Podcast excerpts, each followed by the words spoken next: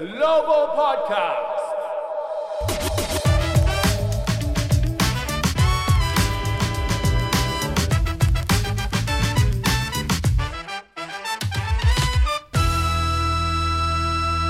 Hello everyone! ウィザーズグローバルポッドキャストへようこそザック・イクマです。先週でしたが、ワシントン DC に戻ってきました。ウィザーズ日本語コンテンツチームの3年目もどうぞよろしくお願いいたします。さて、ウェス・アンセルド・ジュニアニューヘッドコーチの下で今週始まった2021-22年シーズンのトレーニングキャンプなんですが、八村塁選手は個人的な理由でここまでは欠席しています。アンセルドコーチは昨日記者会見で八村選手がチームに戻ってこられる時に戻ってくればいい。チームとは常に連絡を取っているし、キャンプに参加していないことは問題だと思っていないと言っていました。合流の日程に関しては未定だと言っていました。まあ、当然、八村選手のことがすごく気になるんですけど、ビール選手も言っていたように、必要なだけ時間をかけて戻ってきてほしいと思っています。八村選手、オープンアームズで待ってます。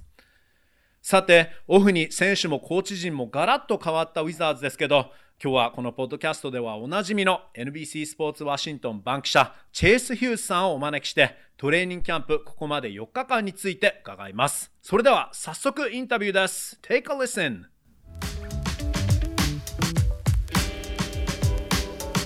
Hey Chase, how are you? I'm doing great, Zach. Thanks for having me on again. Sure, anytime. And it's weird to actually see you in person because all these times that we uh, did our podcast, uh, the interviews, it was always off Zoom. I'd be in Japan and you'd be in DC, and the time zones would be all crazy too. But we're in the same time zone and we're actually like face to face now, which is cool. Yeah, and I'm actually very happy to be on this show because, as we know, Fred Katz left, and I, you know, him and I were always neck and neck for most appearances on this podcast, but uh, now I don't have to worry about him. Okay, and it's funny that we have to hand over the mic to each other each time. So, uh, えー、今回の出演すごく嬉しいと言ってるのはなぜなら、ね、フレッド・キャッツさん、アスレティックの、ね、バンキシャだった、ウィザーズのバンキシャだったフレッド・キャッツさんがニックスに移籍をしましたよね。えー、なのでこれでチェイスさんは自信持って、えー、この出演回数単独トップに立てるんではないかということなので、uh, I am actually scheduling an interview with Fred, so don't get ahead of yourself, but、uh, still thank you so much for being on、えー。フレッドさんには、えー、また次回インタビューをお願いしようと思っているので、そう簡単に単独トップにチェイスさん立てないかもしれないんですけど、まあ、とりあえず、えー、今回はね、このゲストということで、お願いしたいんですが、uh, okay, so um, we're chatting before day four of training camp today. Uh, what are your general impressions so far? Well, I think first, uh, what stands out is Wes Unseld Jr. is uh, running a pretty tight ship so far. Uh, lots of practices, uh, two a days. They're not ending practices early. Uh, this is not, uh, you know, tra- this is not a vacation. This is a pretty serious training camp. They're instilling a lot of defensive principles. He said 80% of what they're doing is defense so far. Um, obviously, there's a, a, pretty big absence with Rui not being here, um, but I think what also stands out is just the amount of talent that they have. You know, uh, there, there's just a lot of depth on this team at a lot of different positions. And, you know, you can really sense it when you talk to guys like Kyle Kuzma and Contavious Caldwell Pope and Spencer Dinwiddie that there is a, a different sort of, I think, depth in, in quantity of veterans. And you, you can really sense that when they talk about watching film and their practice habits and that sort of thing. So I would say um, it, it seems like there's a lot of discipline, a lot of professionalism going on so far in Wizards training camp. I see、えー、まずこのキャンプ4日目が今日始まる前に今話を伺っているんですけどここまでのキャンプの印象については、えー、本当ウェス・アンセルド・ジュニアヘッドコーチが、えー、厳しいキャンプを行っていると厳しい練習が日々続いていて、えー、これまでに1日2度練習した日もありましたし、えー、で練習が早く終わることもない。これまでだったらもしかして今日はちょっと早めに切り上げてもいいよっていうそういう練習もあったかもしれないんですけどそういうことも全くなく、えー、そしてやはりディフェンスを、えー、ディフェンスに重点を置いた練習が続いている。初日の練習もねコーチ、えー、言っていましたけど80%がディフェンス20%がオフェンスということだったのでやはりそのそこは驚きではないんですがディフェンスに重点を置いている、えーまあ、チェイスさん曰く、え、八村塁選手が今いないのは非常に残念だけど、まあ、とにかくあのこのチームの現在のこのロスターを見ると非常に層が厚く、で、えー、まあ若いベテランっていうんですかね、あの、まだ若いんですけど、結構 NBA での年数を重ねてきた選手、えー、それがカイル・クーズマ選手だったったり、え、KCP 選手、スペンサー・ディンウィディ選手だったりもそうなんですけど、話を、その3人に話を聞いても、本当にこのチームの層の厚さっていうことにあの触れていますし、であと、まあ、特にこのカイル・クーズマ選手なんかがね結構こだわって話してくれてるんですけどそのフィルムスタディについて、えー、このやはりベテラン選手が揃ってきたので各選手そのどうやってフィルムを見てえ分析したらいいかということをよく把握している選手が揃っているということなので、まあ、そういう意味ですごくいい癖勝ち癖のついた選手プロ意識の高い選手が揃ったんじゃないかなと言っていますね。And you did mention Wes running a tight ship, but he has mentioned work culture. Um, Tommy Shepard, the GM, has always um, tried to bring in high character guys. And on top of that, now you have this sort of work culture uh, that Wes is instilling into this team. Yeah, the Wizards always do a, a, good job, I think, of bringing in high character guys they have for years. Um, but I think the difference this year would just be the experience and the high level of experience. Guys that come over from uh, championship teams, you know, with the Lakers, or, you know, in the case of Spencer Dinwiddie, I think what's really interesting about his background is that the Wizards, when they redesigned their front office in 2019, right before they made Rui Hachimura their first draft pick in the Tommy Shepard era, they pointed to a few teams around the league about how they kind of wanted to establish a similar culture, and one of them was Brooklyn. And Brooklyn had uh, basically had a bunch of guys who weren't top draft picks who built a playoff team. Um, they were kind of a blue collar team. They, they played really hard. Uh, they played defense, and Spencer Dinwiddie was one of those guys. You know, he was a second round pick and, and became a really good player. So th- I think the work culture is something that they've been working for towards for years. And I think they have a, a lot of defensive minded guys and a lot of hard workers and serious professional players that can allow them to really kind of complete that process um, that they've been r- really working for, like I said, for several years. Hmm. I see. えーまあ、このウェスコーチの印象ということについてさらに伺ったんですけど、でえーまあ、ここまでウェス・アンセルド・ジュニアヘッドコーチ、そのワークカルチャー、えー、努力をする意識をもうぐっと高めたいということを何度も口にされているんですけど、でさらにトミー・シェパード GM は、このハイキャラクターな選手ということを、いつも言っていて、ハイキャラクターな選手を集めたい、つまり人格者を集めたい、えーまあ、そういうロースター作りをしている中、今度はこのワークカルチャーを導入したいっていうウェス・アンセルドヘッドコーチのもとでこのチームがすごくいい意味で噛み合うんじゃないかと全てがうまくフィットするんじゃないかなと思うんですがやはりそのチェイスさん曰く、えー、このトミー、GM があの人格者を、ここまでたくさん集めてきたそういうすごく真面目な選手が、えー、このこのチームに集まっているということなんですけどさらに経験値の高さというのがすごく印象的だなというふうに言っていてそれはまあレイカーズで優勝経験のある選手2人、えー、チームに加えたり、えー、あとスペンサー・ディンウィディ選手がいい例なんじゃないかなというふうに言っていて、えーまあ、これはちょうどトミー・シェパード、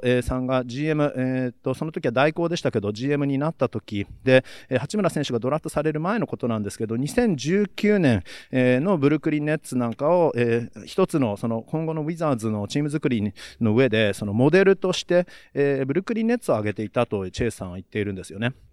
その時のネッツっていうのはまだそんなに強くなかったんですけど、えー、その生え抜きの選手がたくさんいて、えー、そしてまあ職人的、えー、タイプの選手がたくさん集まっている中スペンサー・ディンウィディ選手ももともとは2巡目指名の、選手なのですごくいい例だということでそういう意味ですごく職人的、えー、かつプロ意識が高くてそして今はすごくその経験値も高い層の厚い、チームとにかくそのプロ意識の高いチームを、えー、作り上げることができたんじゃないかなと、言っていますね。Um, we talked about the defense and you mentioned Coach uh, Unseld, um, you know, having about 80% of the emphasis, uh, at least day one of practice, on defense. He's also mentioned, and that's no surprise because this team has struggled on defense, um, but he also mentioned that uh, there's going to be less switching on defense. What's your take on that?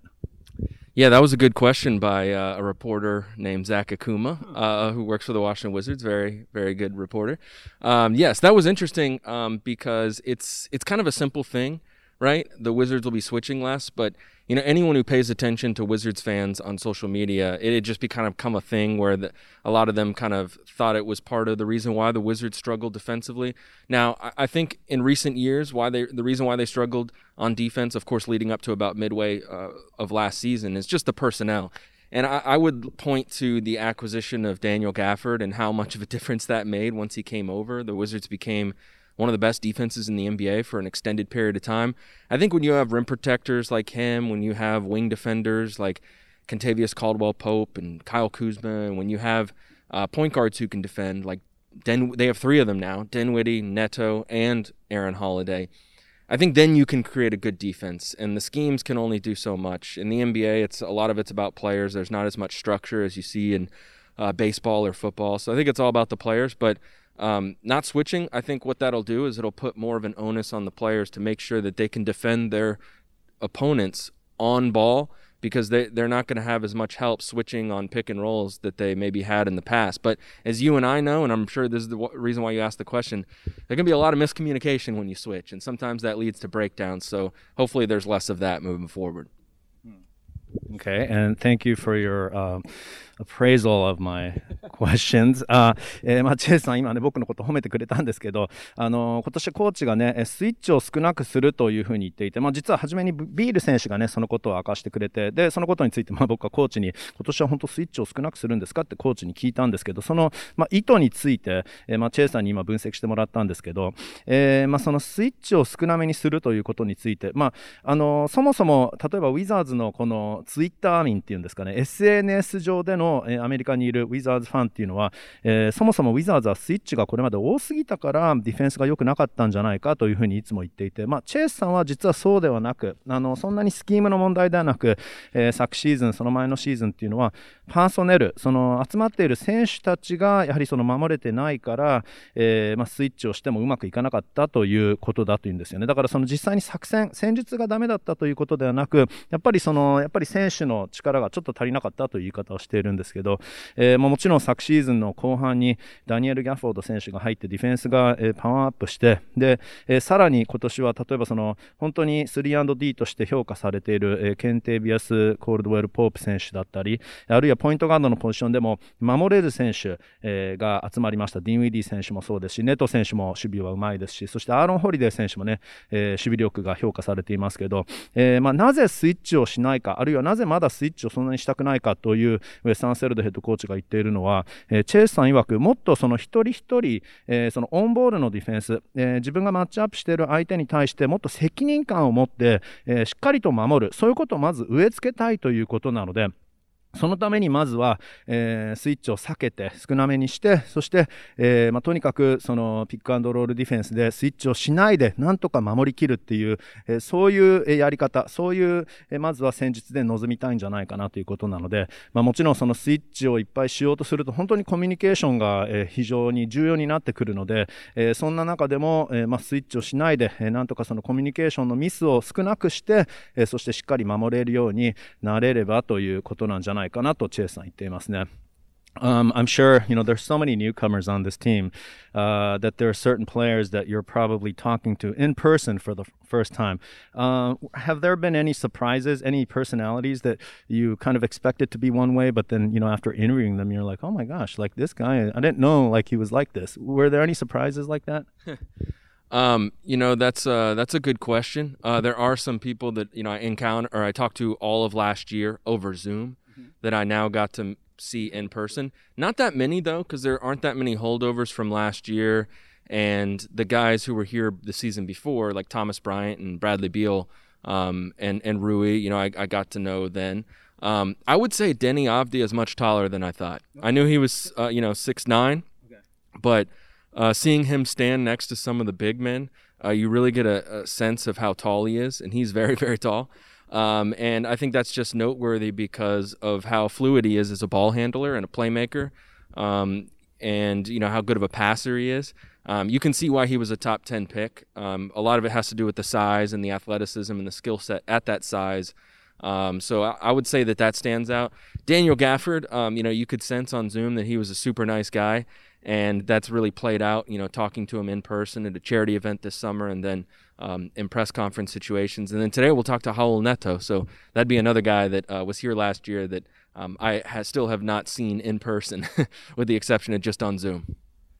I see. Okay. えーまあ、今回初めて会った選手で、えー、元々の印象と違う選手はということを聞いてみて、まあ、あの確かに昨シーズンは1年を通して、えー、チェイスさんもねもちろんこの地元で、えー、チームを取材していても当然オンライン、ズームでしか取材はできなかったので、えーまあ、そんな中で、えー、実は今年 2年目その選手が2年目になっていても初めて会う選手が多いということで、えーまあ、もちろんこれまでトーマス・ブライアント選手とかブラッドリー・ビール選手八村選手などはねその生で取材をしてきてますけど例えば昨年チームにいてそして今年初めて実際に生で会った、デニー・アブディア選手なんかがあの身長が 6'9 という表記で206センチですかね、えー、ということなんですけど実際に会ってみたらものすごく背が高くてびっくりしたと、えー、でさらにそれでボールハンドラーとしてのスキルもあるのでなぜ彼が9位指名だったかっていうのがなんとなくあの実際に生で会って分かったと言っていますね。であと昨年はズームを通してダニエル・ギャフォード選手が非常にナイスガイだということを感じていたんだけどやっぱり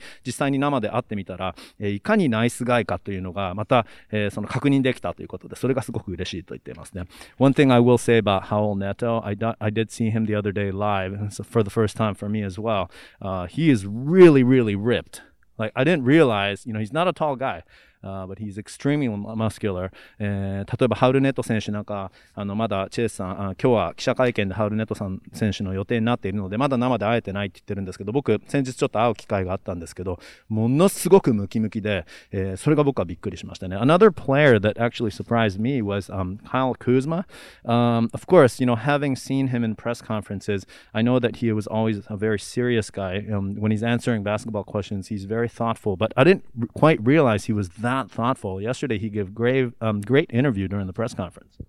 Absolutely. Uh, first on Neto, um, that doesn't surprise me. You know, you can tell he's a really strong guy with the way he plays defense in particular. He's always guarding guys who are taller than him, right? He's six foot six one, but in the NBA that's short. maybe in normal society that's that's just fine. That's maybe even tall. Not in the NBA. Uh, a lot of point guards are six three, six four. So um, he's got to keep a low center of gravity and make sure that he can provide some resistance.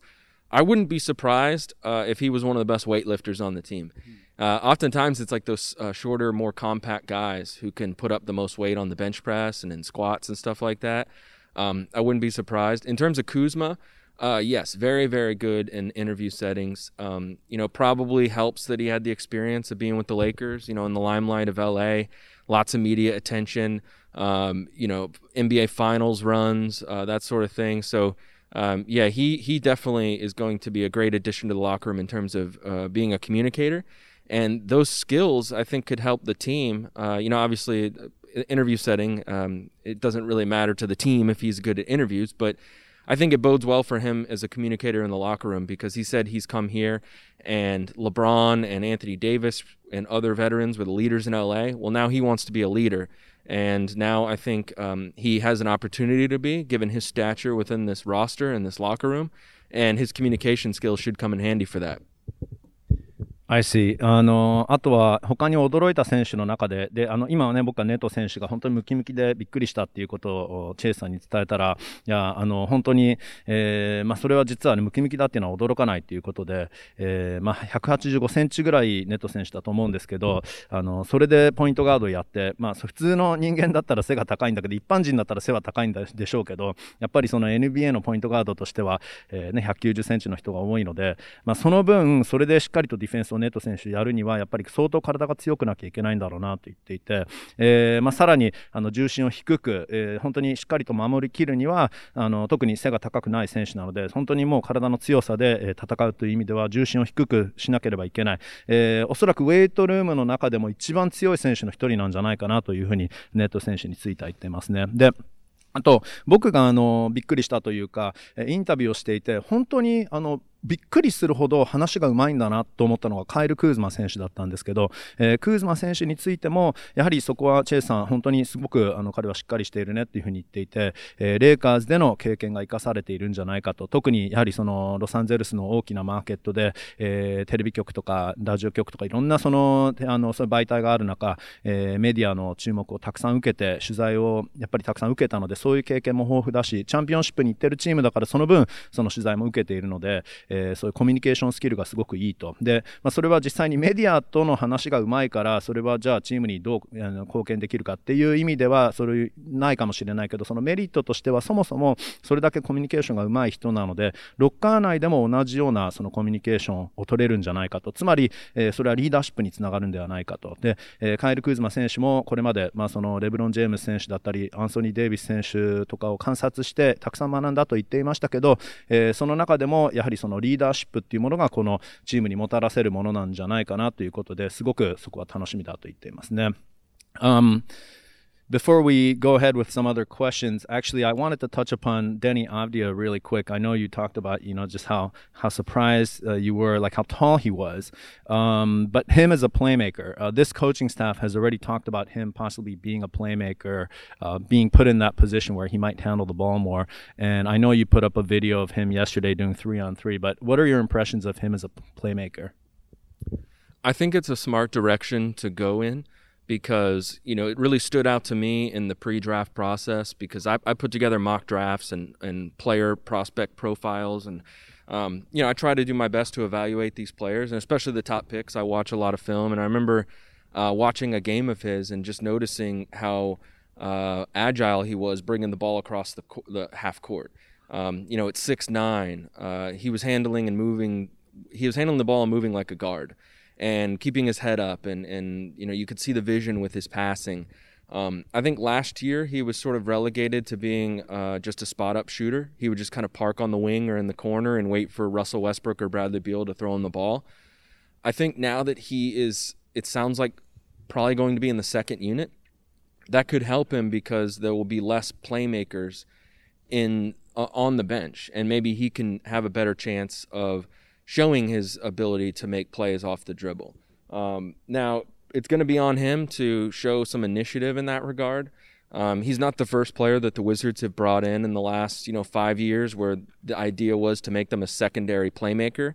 um, a playmaker who's not at the guard position, sort of a point forward. Um, it can be easier said than done. So I think uh, he's going to have to take the initiative and try to make some plays and look for his own shot and look for opportunities to make plays uh, because really uh, it's up to the player. I think ultimately the Wizards can do all they can to try to design their play so that it runs through Denny Avdia,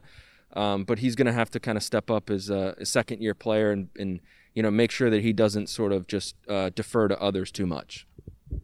I see. And when you do mention, you know, in the last five years, some players that the Wizards maybe hoped to turn into playmakers or secondary playmakers, like Troy Brown Jr., for example, right? And that didn't quite work out in a way where the team wasn't quite sure how to use them. So, あの、アブディア選手の話も先ほどありましたけど、えー、今年このコーチングスタッフっていうのはアブディア選手がもっとプレーメイクする機会を増やしたいということも、そういう意向も示していて、そのあたりについて、えー、チェイさん、で、昨日チェイさんも実はツイッターで、あの、アブディア選手が3 on 3 3を練習でしている様子なんかそのボールハンドラーとして 3on3、まあ、つまりもう本当ガードのポジションを務めていたような映像を載せていて非常にあのスムーズな動きをデニあの選手見せていたんですけどチームがあのデニアブディア選手をこれプレーメーカーとして使ってみたいっていうのはすごくいいアイデアだと思うとチェイスさん言っていて、えー、チェイスさんもあの毎年そのドラフト前に選手たちプロスペクトの映像を見るときに、えー、まあ、どんなスキルがあるのかなっていうふうにいろいろチェックをする中でアブディア選手のボールハンドリングっていうのがすごく際立ったというんですよね。でしかも206センチの選手でガードみたいな動きができていたのが、えー、その映像を見た時印象的だったと。で、え、パスもうまいと。でなのでそういう意味では昨年そういうふうに生かせなかったっていうのがちょっともったいなかったんじゃないかなということで昨年は本当にあの、まあ、コーナー待機でそれウィング待機で、えー、ウェストブルック選手あるいはビール選手からパスを受けてで、まあ、キャッチャーシュートでスリーを打つというそういう形だったんですがそもそもそれ以上のことができる選手なのでちょっとそのもったいない使い方だったんじゃないかなということなので、まあ、今年はセカンドユニットでえー、ボールハンドルをする機会が増えるんではないかというところなんですけどもちろん本人もただそのチームがそれをやってほしいからそれでもう決まったなということではなくも、あのー、プレーデザインがその彼がボールハンドルをしないようなプレーだったとしてももうどんどんそのボールをハンドルして、えー、アピールしなきゃいけないんじゃないかなと言っていますね。ウィザーズもここ5年、え、ドラフトしてきた選手でこういうふうに本当だったら例えばトロイ・ブラン・ジュニア選手みたいに、まあ、本来だったら3番なんでしょうけど、まあ、3番として使っていたんですけど、えー、本当だったらセカンダリープレーメーカーとして、え、活躍してほしかった選手だったんですけどその使い方をわからないままちょっと放出してしまったという見方もあるので、えま、そういうふうにならないようにアブディア選手もしっかりとこの、えま、パス力あるいはそのプレーメイク力を生かして、え、コーチ陣の信頼を勝ち取ってそれでこのセカンドユニットのプレーメーカーになれればいいんじゃないかなとチェイスさん言っていますね。Who do you think is going to be the secondary scoring option when you look at this team? It looks like uh, obviously Brad is you know the undisputed um, scoring option, but then after that, uh, it looks like you have a huge. I mean, you talk about the depth on this team. I mean, you could probably you know name like four or five guys who could be the number two scorer, but you may not have kind of that clear cut number two guy. Do you see a number two guy kind of uh, who could be that number two guy off this uh, roster? Well, it's an interesting question. Um, for one, you know, you could argue it doesn't really matter as long as like a lot of guys pitch in. Um, but and two, it's interesting because there's just so many potential uh, candidates for this uh, question. Uh, Kyle Kuzma, Rui Hachimura, I think could could factor in. Uh, Spencer Dinwiddie certainly, uh, maybe even a Davis Bertans or Thomas Bryant. Um, Contavious Caldwell Pope has been a, a scorer in his past. I think it's going to be either Kyle Kuzma or Rui Hachimura. And I'm going to go with Kuzma just because it wasn't that long ago that he was almost a 19 point scorer with the Lakers.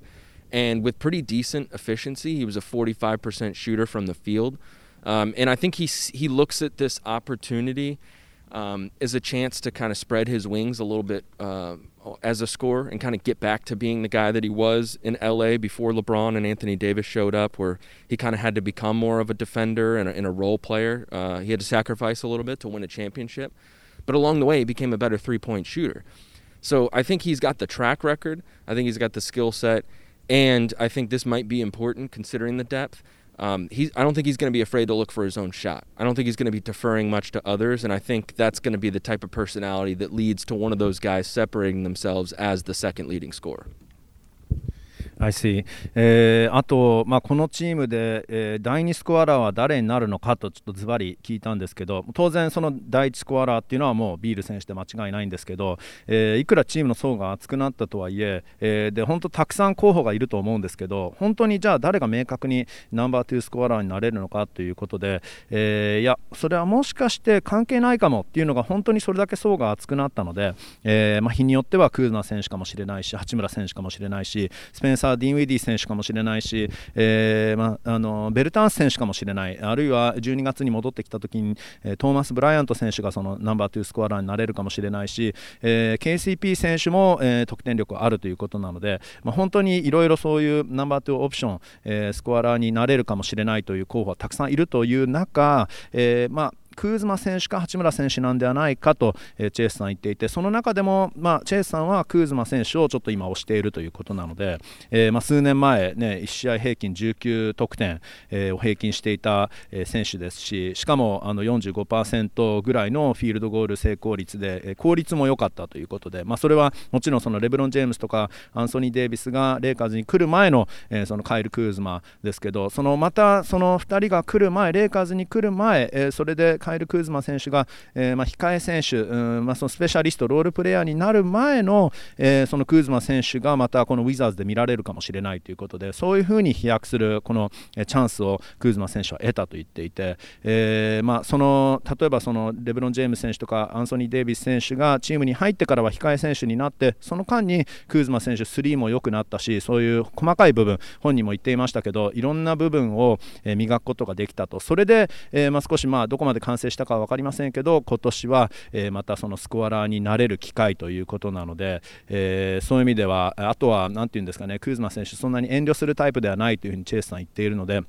もうガツガツ自分から、えー、得点を取りに行くかもしれないということなのでこのチームのナンバー2スコアラーはひょっとしてクーズマン選手になるんではないかと言っていますね。Um, do you kind of、uh, suspect someone might have a breakthrough season this year? And I know that, for example, when Daniel Gafford joined the team uh, in the games that he played, in the regular season games that he played since he joined in March, the team was 17 and 6. So maybe if you have a full season of Gafford, that's maybe a breakthrough season. But do you see any other candidates, or is Gafford kind of the guy that you think might have a huge season?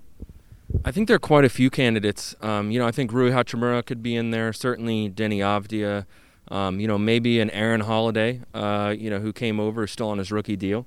But I would choose Daniel Gafford uh, because I think it's just a really good marriage between player and coaching staff. Uh, they're really defensive oriented, and he's the best defender on the team. He's certainly the best rim protector on the team. Sounds like he's going to have the starting job. Um, he's super athletic. He's also uh, smart in the way he thinks through the game, and he is humble uh, and coachable, and he tries really, really hard. You know, he gives you max effort all the time. Um, it's part of why he got fatigued uh, a little bit too quickly last year uh, and earlier in his career. So I, I think th- there's just so many boxes that he checks off. Uh, that I think it's going to be Daniel Gafford. Um, and I think him and Spencer Dinwiddie are going to make a great combination. Dinwiddie's really good at getting to the rim. I think he's going to develop a good chemistry throwing Daniel Gafford lobs. And I think Gafford, if you look at his numbers last year with the Wizards and, you know, you sort of scale up the minutes, um, th- there's some really good numbers there. He only averaged like 17 minutes a game and was getting them 10 points, almost two blocks, uh, good amount of rebounds. So if he, you know, scaled that up to 25, 30 minutes and became a full-time player, um, you're talking about some really, really good numbers. So I think it's going to be Daniel Gafford. Okay. えー、今年、まあ、ひょっとしてブレイク、さらにえブレイクするんではないかという選手の名前を挙げてもらったんですけど、その中には、えーまあ、僕は、ね、ギャフォード選手が1シーズンを通してプレーしたら、その、え、ブレイク選手の1人になるんではないかというふうにちょっと聞いてみたんですけど、えーまあ、チェイスさんはギャフォード選手、あとアーロン・ホリデー選手も、えー、今年ステップアップできるんではないかと、八村塁選手も今年ステップアップするシーズンになれるかもしれない、で、え、アブディア選手も今年、え、かなり活躍をできるんではないかと、ブレイクのシーズンになるんではないかというふうにチェイスさん言っていますがその中でもやはりギャフォード選手が一番、えー、そのブレイク候補としてやっぱり見ているよねというふうに言っていますね。あのこのチームでもやはりそのリムプロテクターとして一番うまいですし、まあ、全体的にディフェンスが一番うまい選手だと思っているとチェイスさん言っていてで、えー、まあ、チーム、うん、コーチもフロントも、えー、スタメンがとりあえずねトーマス・ブライアント選手が戻ってくるまではギャフォード選手がスタメンセンターを務めるというふうにチームはもうはっきりと言っていますしでさらにギャフォード選手本当努力が半端ないということで、まあ、それだけ一生懸命プレーするから昨年そんなにあのプレーイングタイムがあのそんなに長い時間帯に投げ出られなかったと本人もちょっとコンディショニングが課題だと言っていましたけどやはりそのそれだけ疲れるというのはそれだけ試合の中での努力が半端ないからだというふうにチェイスさん言っていて、えー、まあね、だからその20分ぐらいしか出られなかったということなんですけどもしそのコンディショニングの部分が相当ブラッシュアップされて今年長い時間帯出られたらもうすごい半端ない数字が残せるんじゃないかということで。あとは、えー、新ポイントガードのスペンサー・ディンウィディ選手とのコンビネーションもすごくいいので、まああのー、そのギャフォード選手の昨年のスタッツを見ると大体1試合平均17分の出場、えー、それだけでも1試合平均10得点そして2ブロックぐらい記録していたので、えーまあ、それがもし17分ではなく今年20分もしくは30分ぐらいまでプレイングタイムを1試合平均、えー、伸ばせれば、えー、この得点力、えー、ブロックの数字そして、えー、リバウンドの数字もぐっと上がるんじゃないかということなので今年のブレイク候補は、えー、ダニエル・ギャフォード選手なんじゃないかなというふうに言っています。Um, I know that you know, we're just trying to get through a camp every day, and it's just day four, and yet uh, the preseason games are just around the corner. And actually, just um, next Tuesday is the next, uh, the first uh, preseason game. So we're just four days away. Um, can you think of? I'm going to put you on the spot, but uh, po- possible starting lineup or end or sort of rotation. And I mean, of course, you know, deeper into the preseason, we'll we'll get to know like who's going to get a lot of the playing time. But do you feel like right now this team might be 11 deep as far as NBA talent? Would there could there be an odd man out in this sort of with this roster currently? Well, first of all, my guess for the starting lineup um, with at this point, I would I would not expect Rui to play. You know, even if he joined the team tomorrow, um, he'd be a week behind everyone else, uh, so I don't think they'd put him out there. Um, so certainly Spencer Dinwiddie and Bradley Beal, if Beal plays, right? You could rest some veterans. Um, actually, you know what? Din- no Dinwiddie because of the ACL rehab. I bet he doesn't play in the first game. So let's go Howell Neto, okay. Bradley Beal, uh, Contavious Caldwell Pope, mm-hmm. uh, Kyle Kuzma, and Daniel Gafford as the starters. As far as the rotation, I think it's going to evolve over the course of the season. And, you know, in the preseason, you're going to see every player play, even the guys that um, are unlikely to actually get minutes in the, or even make the roster. You know, the guys who might be on the G League, like Jaime Eshanique and, and players like that. Um, but there is enough depth on this team, especially at the wing, where I think as this season uh, transpires, uh, it's just going to evolve, and there's going to be times where guys are out of the rotation, uh, guys who are used to playing. You know, maybe Davis Bertans uh, isn't making shots, so he has to sit for a few games. Um, you know, maybe uh, Contavious Caldwell Pope, even, even although I think he's going to have to play some behind Bradley Beal at the two. But um, it, it's it's a situation where I think minutes are not going to be guaranteed. You know, Denny Avdia is going to have to fight for minutes. Um, I, I, don't think anyone's role on this team is all that secure, except for probably Spencer Dinwiddie and Bradley Beal,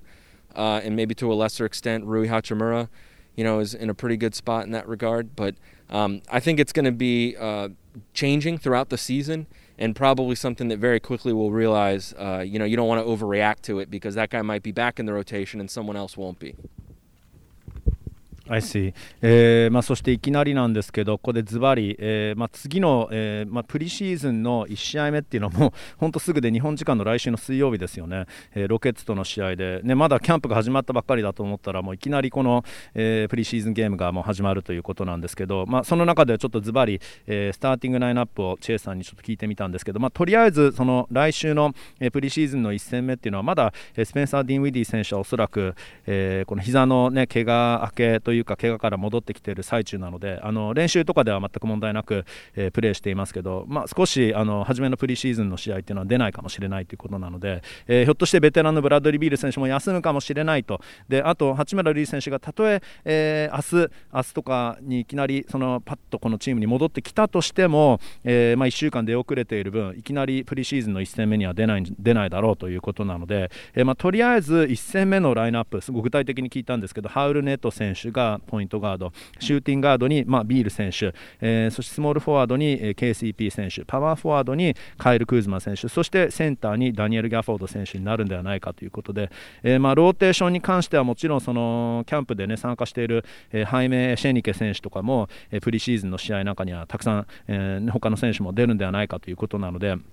ただ、まあ、シーズンに向けてなんですよね、あのウィングの層が非常に厚くなったこのチームなので、えー、そういう意味ではやっぱりあの選手がねある意味その NBA 級の選手、うん、普通のチームのローテーションに入れる選手が今11人数えるといると思うんですけど、えー、なのでそのシーズン中に誰がどれくらい出場期間を出場時間を得るかっていうのは進化していくものなんじゃないかなとチェイスさん言っていて、えー、まあ、不調であればローテーションから外れる選手もいるかもしれないと。それが例えば、えベルタンス選手のシュートがちょっと不調だったら、えー、少しローテーションから外れる時期もあるかもしれない、えー、ひょっとして KCP 選手あたりでも外れる可能性、まあ、でも KCP なんかは、えー、ビール選手の、うん、バックアップシューティングガードも務めるのでもしかしてそこまでは外れないかもしれないけど例えばデニー・アブディア選手なんかも、えー、ちょっと不調だったら出場時間が減るかもしれないということなのでとにかく今年はもう出場時間に向けての競争がすごく激しくなるシーズンでビール選手、ディン・ウィディ選手そして八村選手その3人はおそらく、え、出場時間をしっかりと確保できるんだろうではないだろうかというふうに言っていますがそれ以外の選手に関してはかなり、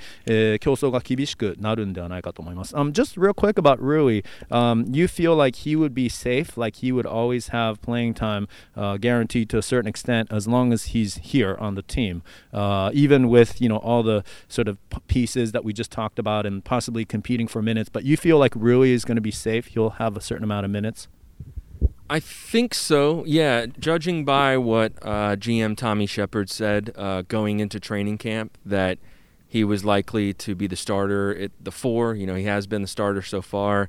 and he's a good player. I mean, he's a consistent player, uh, consistent scorer. Um, I think they really like how he improved defensively last year and are looking forward to seeing if he can take another step in that regard. Um, so I think he's he's among the the safer players in the rotation. Um, you know, maybe at some point he gets bumped to the bench or something briefly, but I, I, I would guess that if, you know, uh, barring health, you go to the end of this season, he's going to have played a, a, lot of minutes comparative to other players. Um, so it sounds like he's the starter going into the year. And, uh, you know, barring something unforeseen, that's not going to change. I see. であの今、ね、その八村選手に関しては、えー、結構その出場時間に対してのその競争っていうのはこのチーム内ですごく激しくなるだろうという話でしたけど八村選手はそんなに心配はしていない。で、えー、なぜならそれは、えーまあ、夏の間ですよね。トミー・シェパード GM が、えーまあ、はっきりとコメントはされました。あのここ2年、えー、4番のスタメンを務めてきて、えー、今年も、えー、務めると思うという、まあ、務めると思うというかね、務めるはずだというような感じのコメントをしていたので、まあ、おそらく今年も4番のスタメンになるんではないかとチェイス・ヒュースさん言っていて、まあ、八村選手に関してやはりそのなんだかんだ非常に安定していると、えー、まあ、ラインナップに入っていればですね怪我をしていなければですけど非常に安定していて、えー、チームは彼の次のステップに非常に期待をしているということなので、えー、だからおそらくそのシーズン中に例えばその競争が激しくてスタメンからちょっと外れる時期があったとしてもシーズンが終わってみれば、えー、怪我がなければですけどなんだかんだ出場時間、えー、たくさん得た状態なんだかんだたくさん出場したシーズンになるんではないかというふうに、えー、言っています。Uh, okay, so we, I think, um, training camp uh, media session is going to start soon, so we're going to have to wrap it up. But yeah, preseason coming up uh, really soon. Uh, everything kind of feels like a whirlwind, and just getting to know the new players is really fun. So uh, yeah, I, this is going to be a fun season, right? Yeah, absolutely. Um, I think that they're going to be uh, have a, have a chance to be more consistently competitive than they have been in the past because of their depth and their defense. Uh, I think injuries will happen, but they're better uh, suited to withstand them now. And I'm really interested to see what Rui Hachimura and Denny Avdia can produce uh, with a little bit of NBA experience. And now, for both of them, right, their first full NBA season because Rui hasn't had one yet. Uh, Corey Kispert, another first round pick. Those are the guys that I think could really raise the ceiling of the team because they have that first round upside. Um, so I'm, I'm really looking at those guys probably more than anyone uh, because everyone else on the roster, you kind of know what you're going to get. Uh, those guys, all three, I think, have uh, certain degrees of star potential.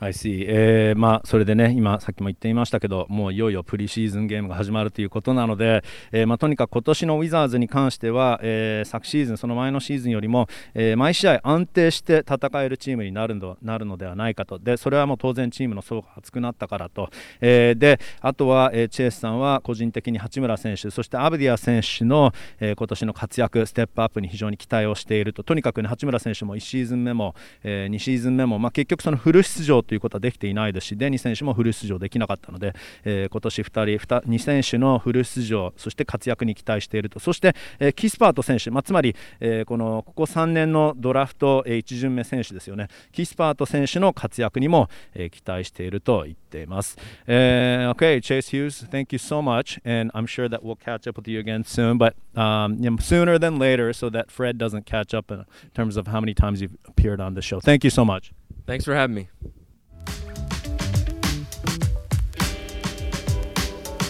はい、チェイさん、ありがとうございました。チェイさんはこのポッドキャストなんと8度目の出演でした。いつも貴重な時間ありがとうございます。最後はプリシーズンのスタメン予想などもしてもらいましたが、ちょうどポッドキャストのインタビューを収録した後に、アンセルド・ジュニアヘッドコーチが記者会見で、プリシーズンの初めの2試合はみんなにチャンスを与えたい。そして最後の2試合は本番に向けてのラインナップになっていくと言っていました。いや、ウィザーズのプリシーズンゲーム開始まであと3日なんですよね。はい。では今回はこの辺でお別れです。Thanks for listening to the Wizards Global Podcast. Have a great Sunday, everyone.